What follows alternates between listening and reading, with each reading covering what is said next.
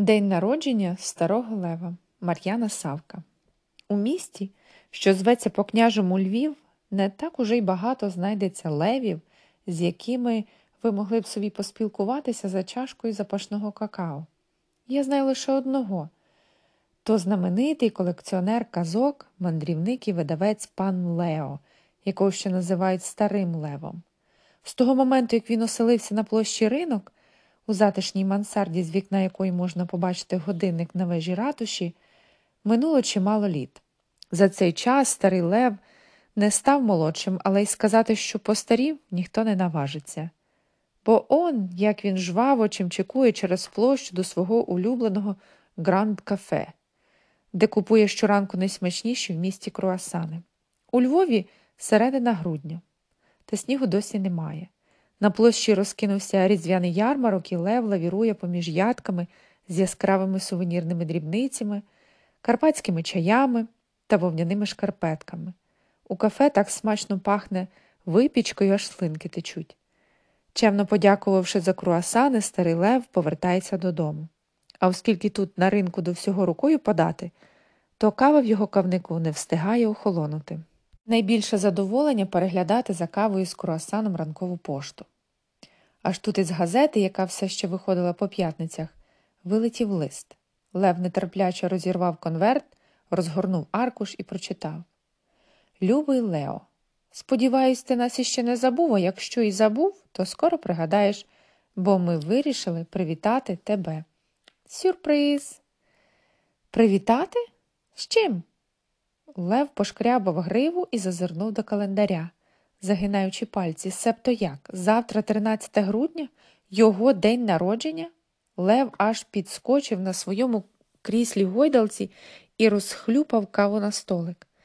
За давничими справами, готуючи нові книжки, порядкуючи в книгарні, Лев взагалі втратив лік дня. Він дуже любив своїх друзів, але приймати гостей то відповідальна справа. Торт до дня народження потрібний торт. Старий Лев зазирнув до холодильника і розчаровано стряснув дверцята. Схопив з полиці кулінарну книгу знаної львівської майстрині пані Стефи і заходився її гарячково гортати, шукаючи рецепт і виписуючи потрібні інгредієнти. Схопивши великого кошика, Лео подався на Галицький ринок. То було його улюблене заняття ходити поміж торговими рядами у пошуках смачненького. Чого лише тут не було від заморських фруктів до карпатських грибів, найгустіша сметанка, найсмачніший сир, найсвіжіші яйця, найзапашніший шпондерок, найсоковитіша шинка. Набравши до кошика усього з горою, Лео мерщій кинувся додому. І тут почувся скрегіт гальб і крики водія. Лев так поспішав, що ступив на червоне світло. На переході загальмував чудо поїзд, великий джип різко засигналив, а з-за рогу вигулькнув трамвай і голосно задзеленчав. Лев хотів схопитися за голову, але тримав попереду себе кошика і дуже боявся, щоб з нього не повипадали шинка, яйця й мандарини. Тож він заплющив очі і, скориставшись моментом під цей дикий гармидер, зник у натовпі, обравши інший шлях додому. Вдома він вирішив спекти торт. Кілька крапель валер'янки до склянки з водою для заспокоєння, і ось уже Лев береться до справи. Перед очима розгорнута книга рецептів пані Стефи узяти 12 добірних свіжих яєць, відділити жовтки від білків, збити з цукром. Та на лихо яєчна шкаралупа геть розтрощилася, жовтки ляпнули в миску з білками, шкаралупа впала в миску із жовтками. Лев спробував її звідти вибрати, але весь запацькався, хотів витертися рушником, але зачепив паперовий пакет з борошном, той гепнувся на підлогу, і в повітрі здійнялася біла хмара. Левові закрутило в носі, і він так голосно чхнув, що відкрита пляшка з олією підстрибнула, покотилася зі столу і з гуркотом впала додолу, вихлюпуючи золотисту калюшку просто на розсипане борошно. Саме тієї миті у двері нетерпляче подзвонили. Лев рушив до виходу, але послизнувся і бахнувся просто на підлогу в борошно з олією. Загарчавши від безсилої люті, він усе таки підвівся і, скинувши заляпаний халат, подався відчиняти двері. На порозі стояла збентежена сусідка у фартушку і великих окулярах. Швидше, рятуйте мою кицю, врятуйте Тусю. І вона кинулася з східцями вгору до горища, а лев за нею. Ось, Туся вилізла на дах через це віконце і не може злізти. Треба її зняти. Спокійно, пані, е, пані Стефо, ага, спокійно, пані Стефо, все буде добре, запевнив сусідку Лео, граційно видерся на дах, випрямився і рушив у напрямку пухнастої білої кішечки, яка сиділа з краєчку десь якраз на рівні левової мансарди. Шпацирувати по львівських дахах для лева не проблема, але кішечка злякалася, що хтось до неї підкрадається, і стрибнула з даху просто на дашок над балконом. Цього ще бракувало. Лев нахилився, аби побачити, де опинилася найменша з котячої породи, і раптом відчув, як ковзає по обледенілому даху і не може ні за що зачепитися. А. Його неминуче чекало страшенне падіння на кам'яну бруківку. Польоті він двічі зробив сальто і по котячому м'яко приземлився на щось сіре й кругле, як слон. Слон? Невже? Лео скотився круглою спиною на землю і обійняв свого велетенського друга. Джоне, ти вже тут? Я чекав на тебе завтра, але ти знову врятував мені життя. Так, Лео. Але чому в цьому місті ти завжди звалюєшся мені на спину? Слон був щасливий побачити свого друга та ще випадково порятувати. Радий тебе бачити, друже, але зараз не до балачок, бо маємо зняти з дашка малу біленьку кішечку. Слон спробував дістати хоботом до балкона, але усе марно. Біля будинку на площі зібралося чимало роззяв.